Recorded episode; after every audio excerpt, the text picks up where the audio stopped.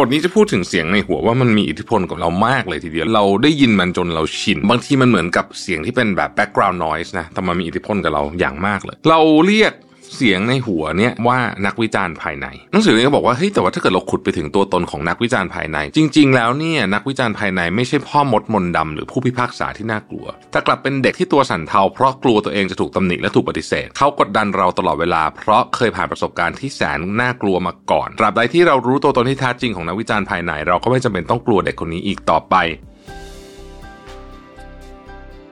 ในทางตรงกันข้ามเราสามารถเฝ้ามองเขาด้วยความสนใจได้ว่าเด็กคนนี้กลัวอะไร และเพราะอะไรถึงกลัวมากขนาดนี้ เบื้องหลังที่นักวิจารณ์ภายในเลี้ยงความกลัวเอาไว้ มักมีความเชื่อผิดๆดังต่อไปนี้อยู่ Mission to the Moon Podcast brought to you by ชวนคุณไปตามหาความเงียบสงบ และฟังเสียงความต้องการในใจกันอีกครั้งกับ Calm in the Chaos เมื่อโลกเสียงดังเกินไป หนังสือเล่มใหม่ล่าสุดของผมประวิทยานุสาหะสั่งซื้อได้แล้ววันนี้ที่ Line Official at Mission to the Moon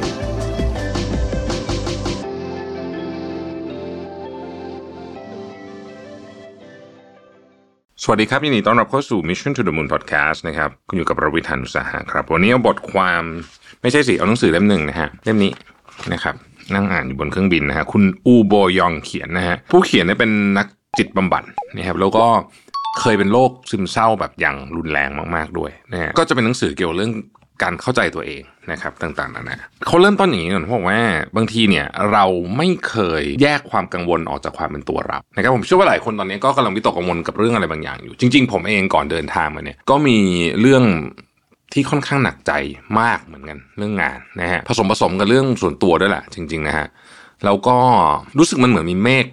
อยู่หนาๆอยู่บนหัวตลอดเวลาอะไรเงี้ยนะฮะแล้วก็ได้อ่านหนังสือเล่มนี้พอดีนะฮะเออมีคนถามนอกเรื่องนึงมีคนถามว่าทำไมพี่แท็บถึงไปเที่ยวบ่อยจังผมไม่ได้มาเที่ยวนะครับช่วงนี้เดินทางเยอะจริงๆคือปีนี้เดินทางเยอะมาก แต่ว่าไม่ได้มาเที่ยวนะครับมาทำงานนะทริปนี้ก็มาทำงานเหมือนกันทริปนี้มามาดูงานนะครับซึ่งแบบแน่นมากมาแบบ 2 ประเทศ 4 คืนนะฮะอย่างโหดเลย แต่ว่านั่นแหละนะครับก็กลับมาที่หนังสือเล่มนี้คืออ่านมาบนเครื่องบินก็จริง ๆ นั่งอยู่ก็นอนไม่ค่อยหลับก็เลยหยิบหนังสือนี้ขึ้นมาอ่านนะแล้วก็ชอบมากเลยโดยเฉพาะสี่ห้าบทแรกๆนะครับผมจะอ่านบางส่วนให้ฟังนะแล้วชวนคุยไปด้วยนะครับเขาบอกว่าคนเราอะมักจะ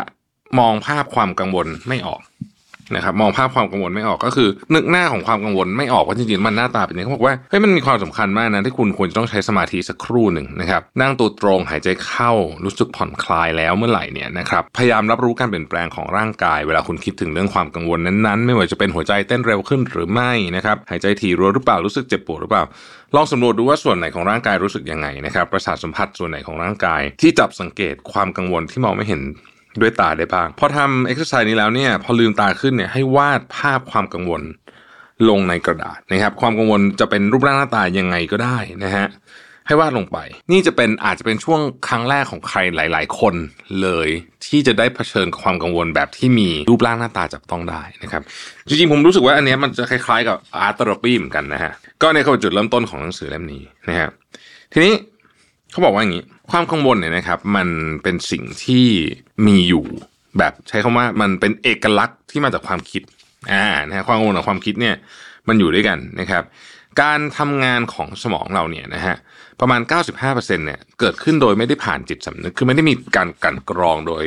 โดยจิตสำนึกที่เราที่เราคิดว่าเราใช้กันเยอะๆเนี่ยนะฮะเพราะฉะนั้นเนี่ยสิ่งที่มันเกิดขึ้นก็คือว่าเราเนี่ยมี เสียงอยู่ในหัวตลอดเวลา บทนี้จะพูดถึงเสียงในหัวว่ามันมีอิทธิพลกับเรามากเลยทีเดียว แล้วมันเราได้ยินมันจนเราชิน บางทีมันเหมือนกับเสียงที่เป็นแบบ background noise นะ แต่มันมีอิทธิพลกับเราอย่างมากเลยนะครับ เราเรียกเสียงในหัวเนี่ยนะฮะว่านักวิจารณ์ภายในนะครับ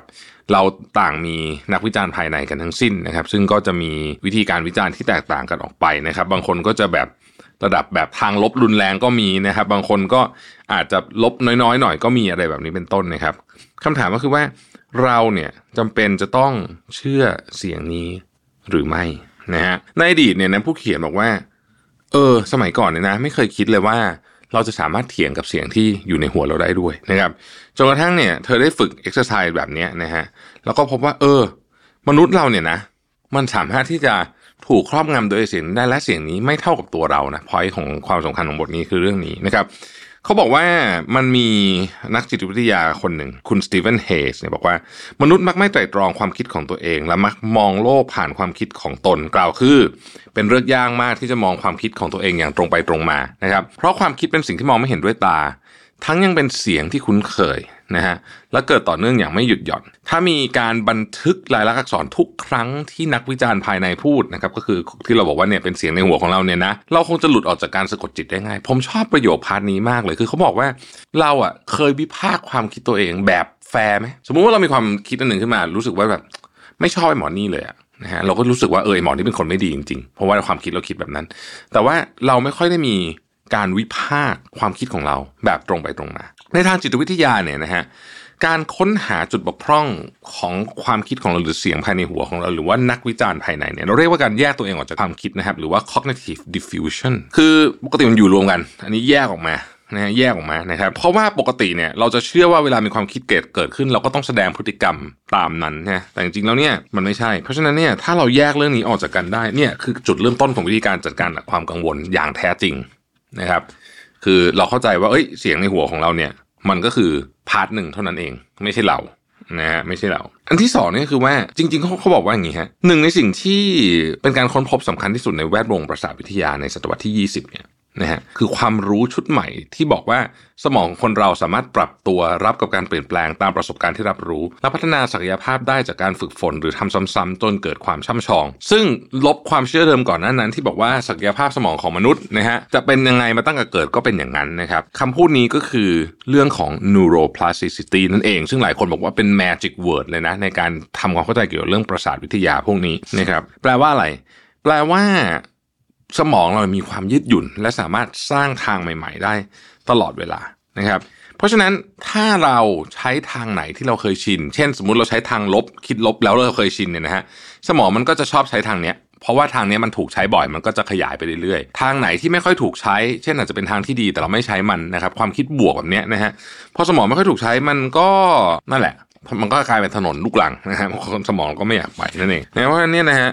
ตัวตนของนักวิจารณ์ภายในมันเกี่ยวข้องกับเรื่องนี้เลยนะครับนักวิจารณ์ภายในเป็นการเปรียบเทียบถึง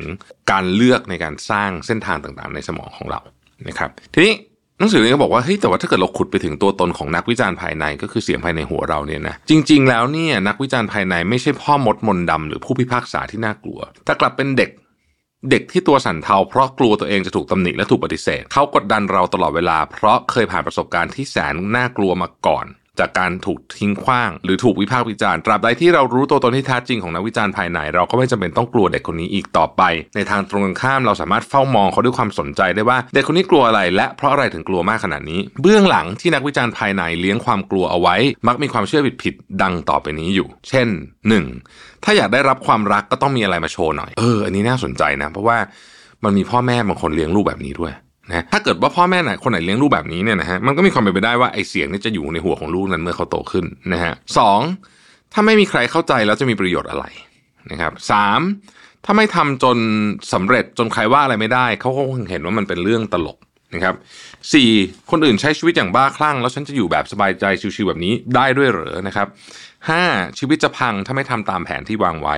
6. ถ้าเป็นแบบนี้คนอื่นคงผิดหวังในตัวฉัน หรือว่า 7 ไม่อยากสร้างความวุ่นวายเลยต้องหลีกเลี่ยงความขัดแย้งนะฮะทัศนคติ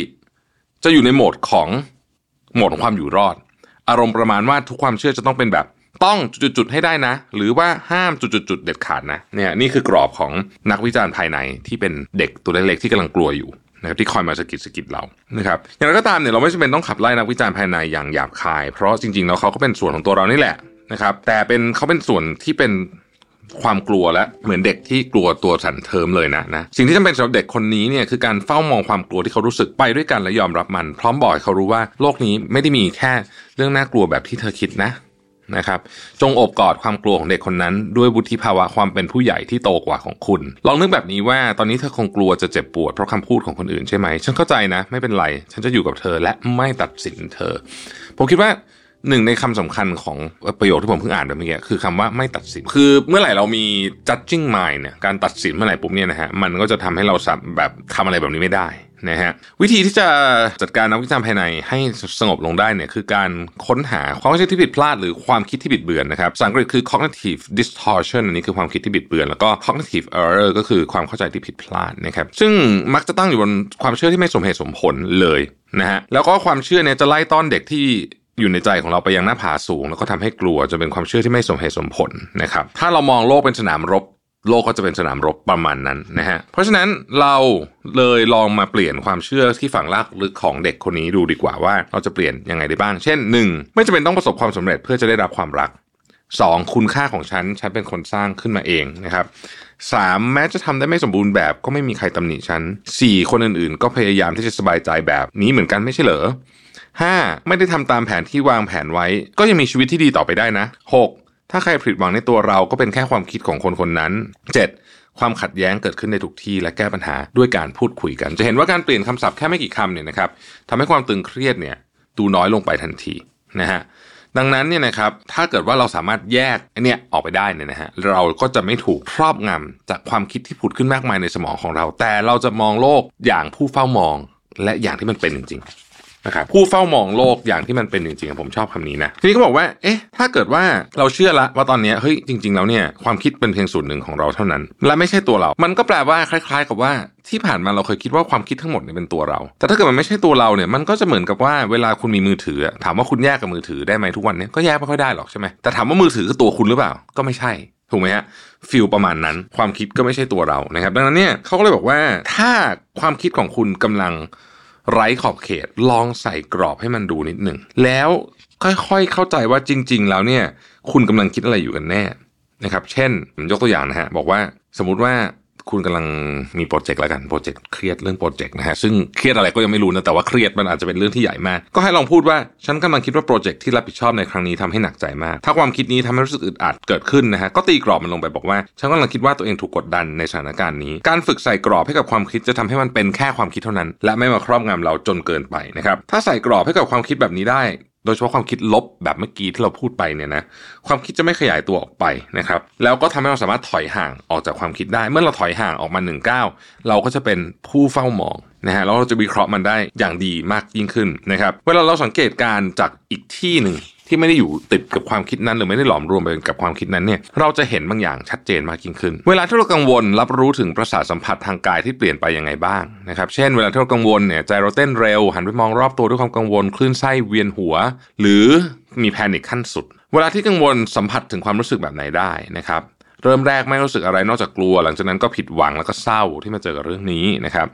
เวลาที่กังวลจะมีความคิดใดเกิดขึ้น ตอนที่รับรู้ถึงสัญญาณกังวลเราจะรู้สึกว่า เราเริ่มตำหนิตัวเองนะครับมีความคิดพรั่งพรูมาไม่หยุด เช่น เรื่องแค่นี้เอาชนะไม่ได้เหรอมันต้องมีอะไรผิดพลาดในชีวิตของเธอแน่ๆอะไรแบบนี้เป็นต้นเนี่ยนะครับ นี่คือลักษณะของผู้เฝ้ามองนะฮะยังไม่ตัดสินอะไรใดๆทั้งสิ้นนะครับ เมื่อเราค่อยๆทำแบบนี้เนี่ย เราก็จะเห็นว่า เออเฮ้ยจริง ๆ สิ่งที่เรากังวลอยู่เนี่ยนะมันมีสตรัคเจอร์นี่นะแล้วมันก็เหมือนกับพอเห็นภาพชัดขึ้นอะคุณจะวางมันลงได้ง่ายขึ้นนะครับผมโน้ตไปในหนังสือเล่มนี้เลยนะ อันนี้อันนี้เรื่องจริงนะคือขณะที่อ่านอยู่เนี่ยนะฮะปัญหาเรื่องงานที่ผมคิดอยู่ที่ที่ก่อนมาเนี่ยคือคือก่อนมาเนี่ยผมประชุมกับกับ Executive หลายคนในบริษัทนะแล้วก็เอาว่าเจอปัญหาที่ก่อนหน้านี้ผมไม่รู้แล้วกัน นะฮะแล้วก็เป็นแล้วก็สร้างความวิตกกังวลให้ผมมากคือผมแบบไม่มีกระจายแม้แต่กระทั่งจัดของดีๆเลยด้วยซ้ำคือโยนโยนมาอะไรอย่างเงี้ยเพราะว่ารู้สึกว่ามันมีไอ้เรื่องเนี้ยแบบแขวนลอยอยู่ในสมองนะฮะแต่พออ่านมาถึงบทนี้ปุ๊บเนี่ยผมเขียนวิธีออกมาเลยว่าเฮ้ยไอ้เรามีทางแก้แล้วคือจริงๆอะมันไม่ต้องกังวลอะไรมากแค่ทำตามสเต็ปนี้เท่านั้นเองแล้วผมก็เขียนในหนังสือเล่มนี้แล้วก็ถ่ายรูปใส่อีเมลไปนะส่งใส่อีเมลไป ก็ทำให้ผมกังวลน้อยลงไปเยอะมากเลยนะ นะซึ่งซึ่งดีมากทีเดียวนะครับ ทีนี้เนี่ยเขาบอกว่าต่อจากอีกบทนี้นะคือความคิดที่ยืดหยุ่นเนี่ยนะครับจะไม่ควบคุมเรา คือเขาบอกว่าเวลาเรา พูดกับตัวเองเนี่ยลอง structure คำพูดให้มันดีๆหน่อย เช่นนะเอเดี๋ยวจะอ่านคำพูด A กับ B ให้ฟังนะครับ A ฉันชอบดื่มกาแฟหลังตื่นนอนตอนเช้าตรู่แล้วฟังพอดแคสต์ระหว่างเดินทางไปทำงาน เพื่อติดตามข่าวสารที่เกิดขึ้นเมื่อคืน ฉันงดใช้โทรศัพท์มือถือเพื่อที่จะจดจ่อกับงาน ไม่นานนี้ฉันเริ่มดื่มน้ำวันละ2ลิตรแล้วออกกำลังกายหลังเลิกงานเพื่อสุขภาพ ฉันตั้งใจว่าจะปิดท้ายแต่ละวัน อย่างสงบด้วยการทำสมาธิก่อนเข้านอนนะฮะก็ฟังดูจะเป็นชีวิตที่หลายคนอยากจะทำใช่ไหมอะ ทีนี้เอา B บ้างนะฮะลักษณะที่ทำเหมือนเป๊ะเลยนะฮะแต่ลองดูคำพูดนะ B บอกว่าถ้าไม่ได้ตื่นเช้ามาดื่มกาแฟสักแก้ว ฉันจะปวดหัวทั้งวัน และฉันต้องฟังพอดแคสต์ระหว่างเดินทางไปทำงาน จะได้ไม่พลาดข่าวสารความเป็นไปของโลก ฉันห้ามตัวเองไม่ให้ใช้โทรศัพท์มือถือเพื่อจะได้จดจ่อกับงาน ฉันต้องดื่มน้ำวันละสองลิตร และออกกำลังกายหลังเลิกงานเพื่อสุขภาพ และต้องปิดท้ายวันอย่างสงบด้วยการทำสมาธิก่อนเข้านอน ข้อ B เนี่ยแค่อ่านก็อึดอัดแล้วนึกออกไหมฮะคือแค่ผมอ่านเนี่ยผมรู้สึกอึดอัดเลย ดังนั้นเนี่ยเราอะจะต้อง frame ความคิดของเราที่อยู่ในหัวเนี่ยให้มันออกไปในด้านบวกให้ได้เพราะเมื่อกี้อย่างที่บอกมันคือเรื่องเดียวกันเป๊ะๆเลยนะฮะมันคือวิธีการ frame เท่านั้นเองนะครับเพราะฉะนั้นเนี่ยมันจะมีชุดความคิดบางอย่างที่เราต้องมานั่งตกผลึกจริงว่ามันจะเป็นจะต้องเป็นอย่างนั้นจริงหรือเปล่า เช่น ก่อนอายุ xx ต้องทำไอ้นี่ให้ได้นะ อะไรแบบนี้เป็นต้นนะครับอย่าลืมว่ารูปแบบความคิดเนี่ยนะฮะมันไม่ได้เกิดขึ้น เพราะว่า อยู่ดีๆมันเกิดขึ้นมานะมันเกิดขึ้นจากการทำซ้ำๆนะครับ ถ้าเรารู้เรื่องนี้เนี่ยนะฮะเราจะต้องค่อยๆนะครับ ค่อยๆฝึกการสิ่งสิ่งที่เขาเรียกว่าการฝึกความยืดหยุ่นทางความคิด วิธีการฝึกความยืดหยุ่นทางความคิดนี่ยมันมีอยู่สามอันนะฮะอันที่หนึ่งเนี่ยสำคัญมากคือ แล้วเราพูดไปแล้วเมื่อกี้ทีหนึ่งก็คือ คุณจะต้องไม่ตัดสิน ไม่ตัดสินแปลว่าอะไร เวลาคุณเห็นอะไรบางอย่างเนี่ยนะฮะ แล้วคุณตัดสินไปเลยว่ามันแย่หรือดีเนี่ย อันนี้คือการตัดสินบางที่เนี่ยนะครับ คุณเคยจำนิทานจีนได้ไหมที่ผมน่าจะเล่าในพอดแคสต์หลายรอบแล้วว่าเออล้วสั้นๆอะที่พ่อมีลูกคนหนึ่งแล้วก็ตกม้าขาหักก็เลยไม่ได้ไปเกณฑ์ทหารไม่ได้ไปเกณฑ์ทหารก็เลยรอดจากสงครามอะไรนั่นน่ะนะฮะนั่นน่ะคือคุณไม่มีทางรู้เลยว่าเหตุการณ์ที่เกิดขึ้นเนี่ยจะร้ายหรือจะดีเออใช่มันชื่อว่าร้ายหรือดีไม่มีวันรู้ อันนี้คือความคิดไม่ตัดสินอันหนึ่งนะครับ วิธีที่สองการคิดแบบเป็นเปอร์เซ็นต์ นะฮะแปลว่าอะไรนะฮะสมมุติว่าเป้าหมายเราคือหนึ่งร้อยทำไม่ได้สักทีคำถามคือตอนเนี้ยมันไม่ก้าวหน้าเลยจริงเหรอหรือว่ามันได้ยี่สิบเปอร์เซ็นต์แล้ว พอคิดแบบนี้ปุ๊บเนี่ยจะรู้สึกว่าเฮ้ยมันไม่เร็วเหมือนกันนี่นะจากที่ผมคิดว่ายังเขียนหนังสือไม่เสร็จสักทีคิดใหม่ว่าเขียนเสร็จไป 30%แล้วเออเฮ้ยมีกำลังใจมากขึ้น คืออย่างน้อยสุดมันเห็นมุดหมายอะใช่ไหมว่ามันควรจะไปยังไงต่อนะครับแล้วก็สุดท้ายก็คือว่าต้องวิเคราะห์เชิงปรับปรุง คือ วิเคราะห์เชิงปรับปรุงแปลว่า คุณจะบอกว่าคุณอะทำงานนี้ไม่ดีก็ได้ไม่ถ้ามันไม่ดีจริงๆก็บอกมันทำมันไม่ดีแต่การวิเคราะห์เชิงปรับปรุงก็คือว่า แล้วจะทำไงต่อให้มันดีขึ้น นะครับก็เป็นหนังสือเล่มนี้ที่ผมอ่านแล้วก็รู้สึกว่าจริงๆมันมีอีกนะนี่เพิ่งอ่านไปไม่กี่บทที่เล่าให้ฟังเนี่ยแต่ผมรู้สึกว่าหลักใหญ่ใจความของมันเลย คือว่าความคิดที่เกิดขึ้นในหัวเรา โดยเฉพาะความกังวลความคิดลบๆอะไรพวกนี้เนี่ยถ้าเราไม่มีเครื่องมือในการจัดการกับมันนะมันจะใช้คำว่า consume ชีวิตคุณได้เลยนะคือมันจะกลืนกินชีวิตคุณไปได้เลย เราไม่อยากให้เกิดเหตุการณ์แบบนั้นขึ้นถูกไหมเพราะฉะนั้นเราก็เลยต้องมีเครื่องมือในการจัดการกับเรื่องราวแบบนี้นั่นเองนะครับขอบคุณที่ติดตาม Mission to the Moon นะครับเราพบกันใหม่พรุ่งนี้นะฮะสวัสดีครับ Mission to the Moon Podcast brought to you by ชวนคุณไปตามหาความเงียบสงบ และฟังเสียงความต้องการในใจกันอีกครั้งกับ Calm in the Chaos เมื่อโลกเสียงดังเกินไป หนังสือเล่มใหม่ล่าสุดของผมรวิทยานุสาหะสั่งซื้อได้แล้ววันนี้ที่ Line Official at Mission to the Moon